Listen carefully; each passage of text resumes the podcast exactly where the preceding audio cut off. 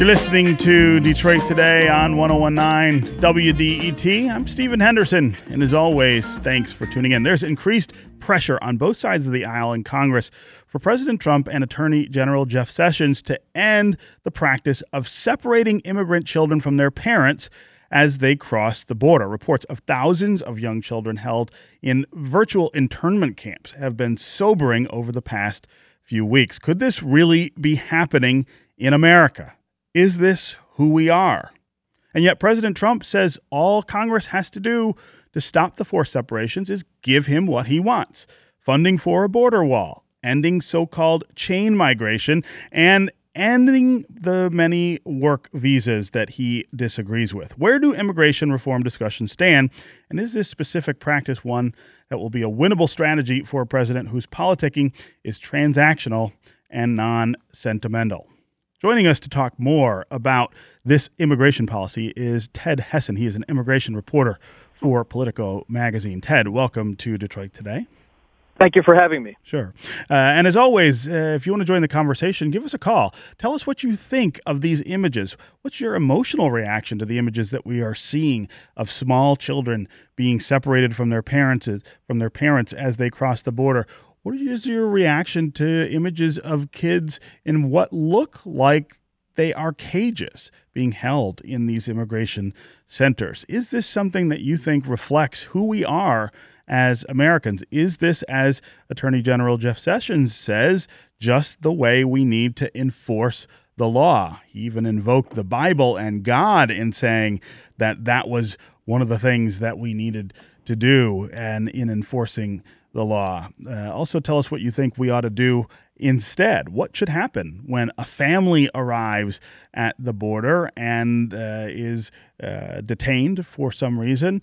Uh, should we keep them all together, and how would we do that? As always, the number on the phones is 313 577 1019. That's 313 577 1019. You can also go to the WDET Facebook page and put your comments there, or you can go to Twitter and hashtag Detroit Today we will work you into the conversation. Also, give us a, a, sense of whether you think this is about Donald Trump and his administration, or is this something that we've been doing for a bit? Uh, Ted, I wanted you to start by catching us up on where we are with this, the latest in Washington. Is there a path to ending this practice? I think that's a good question and a, and a pressing question right now for Republicans. Um, the House plans to vote on a pair of measures this week, or at least that was the plan last week, that would deal with immigration broadly and also involve some uh, provisions for family separations. Now, I should say this is not the answer that most immigrant rights backers and certainly uh, Democrats would not support. I mean, what House Republicans are looking to do is to keep families together, but in detention on their way to possible deportation. Um, there would not, you know, it would basically these bills being put forward would allow them to detain families um, as a family unit and also uh, rapidly remove unaccompanied minors from Central America and other countries.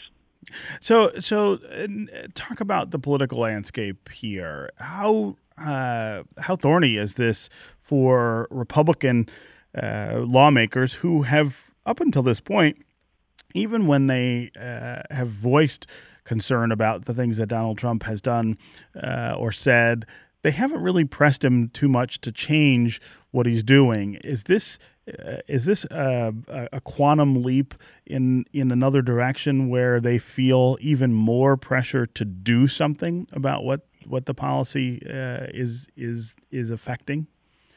I do think it's a thorny issue, family separations in particular. I mean, many Republicans are willing to support President Trump's immigration agenda but I think they're not so comfortable with the idea of um, young children, um, you know, very young children being split from their parents at the border.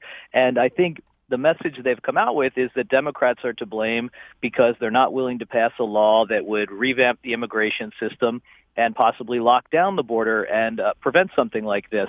Um, but I think it remains to be seen whether they can keep carrying that message and keep trying to foist the blame on Democrats when this is a Trump administration policy. Uh, the president went forward with this um, about two months ago, and since then we've seen in a six-week period 2,000 kids roughly separated from adults at the border. And and uh, talk also about the the specifics here. Who are the people who are facing this policy when they get to the border? It is not everybody. There there is some sort of trigger involved here. Is that right? That's right. I mean, you're talking about people that were caught crossing the border between ports of entry, and the administration has decided to prosecute any people in that circumstance and, and refer them for prosecution. Um, so whereas in the past this was really an act of discretion, and for the most part families were allowed into the United States with a notice to appear in court and to handle their case then. In this case, that's not happening anymore. They're referring as many cases as they can um, for prosecution under an illegal entry statute. And as a result, you have families, uh, mostly from Central America, who are now seeing uh, being split apart from their kids. And, and in many cases, they're saying they don't even know uh, where their kids are or where their kids are going. This is Detroit Today on 1019 WDET. I'm Stephen Henderson, and my guest is Ted Hesson. He's an immigration reporter for Politico. We are talking about the policy of separating some families when they get to the U.S. border. Think of the pictures that we have seen over the last weeks of kids being ripped away from their parents, small children, infants, infants in some uh, instances being taken from their children. Think of the other photos that we've seen of these kids in detention, in some cases, in what look like cages. Is this America? Is this what we are as Americans? Are we entering an era of internment camps again here in America? Are you worried about what this says about who we are? Or is this the right way to put intense pressure on immigrants to stop crossing the border? Or doesn't it matter? Is this just another policy that we can shrug off as something that will work itself out? How critical is it that this policy be addressed and maybe changed? As always, the number on the phones is 313 577 1019. That's 313 577 1019. You can also go to the WDET Facebook page and put comments there, or go to Twitter and hashtag Detroit Today. Tell us what you think about the president and his policy uh, with regard to these immigrants. Is this part and parcel of his new tough approach to immigration, or is this a bridge too far? Is this crossing a moral line that we ought never? Uh, even consider crossing in this country.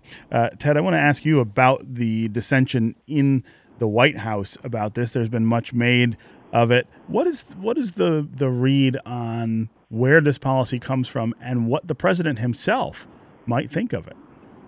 I think there, there. First of all, I, I think the genesis of the policy is with um, White House senior policy advisor Stephen Miller, um, but he has supporters throughout the administration and throughout um, the Homeland Security Department and the Justice Department. Um, Attorney General Jeff Sessions is one of them. He's been the person out in front, uh, pushing for the policy, making the case for it. Um, we've seen less until recently of Homeland Security Secretary Kirstjen Nielsen. Um, now, as of the last couple of days, she has been defending it more. She has been out in the public eye. Uh, but, you know, I, I think, at, you know, Stephen Miller is definitely a central voice in this, and so is Attorney General Sessions. Yeah. Uh, as always, num- again, the number is 313 577 1019 on the phones. Let's go to Bill in Dearborn. Bill, welcome to Detroit today. Thank you. Uh huh. Just a quick comment. Uh huh. Go ahead. Um, you're just talking about, you're just saying immigrants. I just wonder if you could clarify, are you talking about legal immigrants, illegal immigrants, or both? Uh, th- that's a great question. It, that's a great question. Doesn't matter. Is there a difference in, in treatment? Uh, that's a really good. That's a really good question, uh, Bill. I'll, Ted Hesson. I'll let you uh, expand a little more on who these immigrants are who are being subjected to this. This uh, that is a good question. I mean, these are generally people cro- caught crossing the border uh, between ports of entry um, and being and what prosecuted. Is, what does that mean yeah. between ports of entry? So you know, when you would normally cross, um, say in California, um, you would you know go to a, a port um, on on land by foot um, or drive through in your car. Um, through a border checkpoint. Um, these are people that aren't doing that. They're essentially crossing the border without detection, or at least they're they're charged with that. Um, you know, there is a question of whether if someone's seeking asylum, if they're actually breaking the law or not. If they do get, you know, if they are apprehended uh, crossing in the middle of the border and then they say that they're actually here to seek asylum, I think there is a legal argument that says they may not be um, breaking the law. But right now they're being charged with a crime, a misdemeanor uh, what they call illegal entry crime, uh, punishable by no more than six months in jail. Um, and you know, I mean, I guess if you were to say many of these people are coming without authorization, that's mm-hmm. right, or without uh, entry documents. And and when they leave, let's say they go back to the country of origin, or uh, they're uh, set free here, how are they reunited with their families? I think that's an open question, and I think you know some lawyers for migrants who are here uh, still don't know if they have an answer to that. Uh, I think there, DHS is saying that they they have a hotline available. Um, or HHS, the Health and Human Services Department, says they have a hotline available to reunite families. Um, I think there is some doubt whether it will be done in 100% capacity. Um, I think there's, you know, worry across the board, and, and perhaps we'll just have to keep watching anecdotally and hear the reports of whether people are able to re- reunite with their children. Yeah.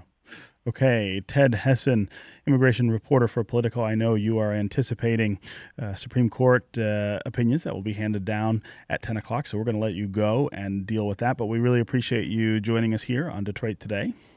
Thank you so much for having me. Mm-hmm. Uh, and we're going to continue the conversation here with you, the listeners. 313 577 1019 is always the number on the phones. Let's go to Lena in Detroit. Lena, welcome to Detroit today. Yep. Uh, good morning. And um, I think uh, this is unacceptable uh, in the United States, uh, the land of opportunity, the land of dreamers, the land of immigrants for all over the, the world. It should not be happening. This is nonsense to us.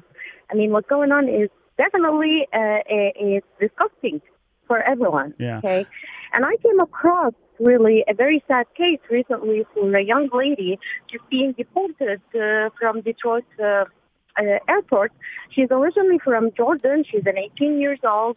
She came uh, to help her sister, who's uh, have a very sad occasion in, in, uh, in her life. Uh, her, her husband died, uh, uh, and she's so young. She's 24 years old. She has a kid, and sister came to United States just to help her, her sister during this very sad time in, uh, at her life, mm-hmm. and so uh, the officers they decided uh, to to investigate why she's coming and why she's applying for six months.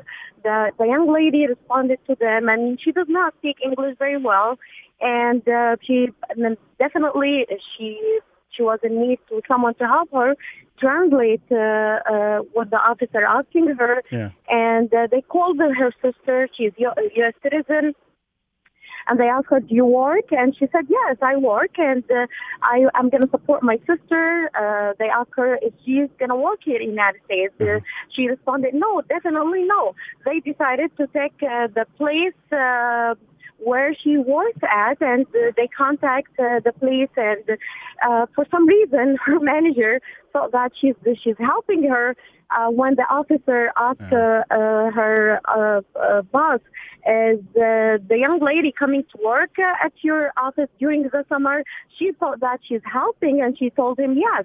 Yeah. and we, she might be she didn't know how to answer and uh, definitely the officer canceled the visa. But the way they treated the young lady, she yeah. was really shocking right now. No, I'm sure, Lena. Lena, I really appreciate uh, the call and the story, and, and I think that's something that's happening a lot. Is is we're seeing increasingly up close how uh, immigration policy in this in this country just doesn't treat people uh, the way we think uh, America ought to be um, ought to be treating uh, not just citizens, but anyone, anyone that we come across. Lena, again, thanks for the call and the comments. Let's go to Terry in Detroit. Terry, welcome to Detroit today.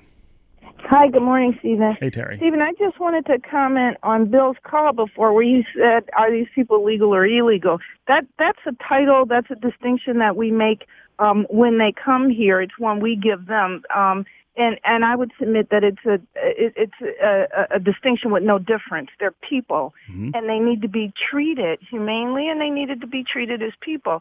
And you know, for the party of of pro life to think that it's okay to split little children away from their mothers and fathers is hypocrisy at its highest. Yeah, you know, uh, Terry, I wonder what you made of the invocation of religion by uh, General Sessions uh, last week, uh, by uh, Press Secretary Sarah Huckabee Sanders, saying uh, you know, it's biblical to enforce the law.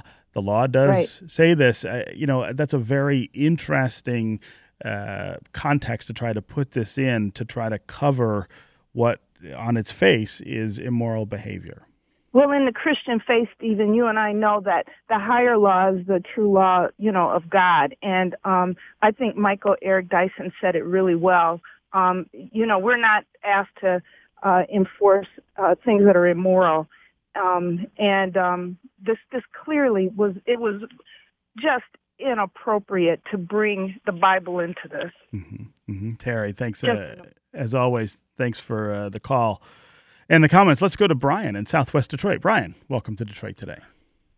Hi, uh, thank you for taking my call. Sure. Um, just to uh, answer your question, Stephen, is this America? Um, for me, unequivocally, yes, is the answer to that question. It is not just this is America now. Mm-hmm. This is always who America has been uh, between internment camps in World War II, uh, between re-education of Native Americans uh, in the in the West, mm-hmm. and uh, the separation of families and the prohibition of marriage uh, among slaves, sure. uh, among the first slaves in, in the early days. And not to um, conflate this question with something else, but um, I just see that if Patrick Colbeck gets his way in the changing of the social studies standards, this is who America will always be. Wow. Um, wow. Unless we unless we educate our students yeah. uh, on the history and um, why this is wrong. Right, Brian. Uh, great points, no question.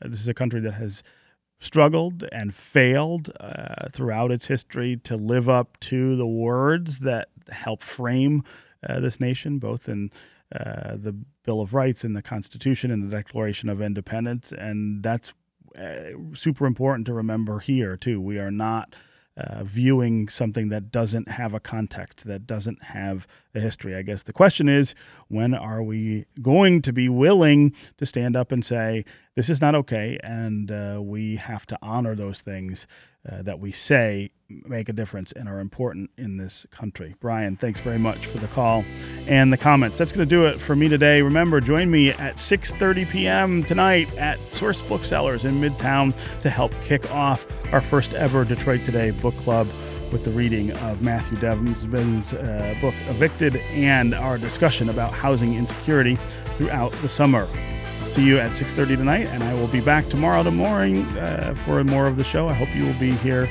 too. This is 1019 WDET, Detroit's public radio station, a community service of Wayne State University. We will see you tomorrow.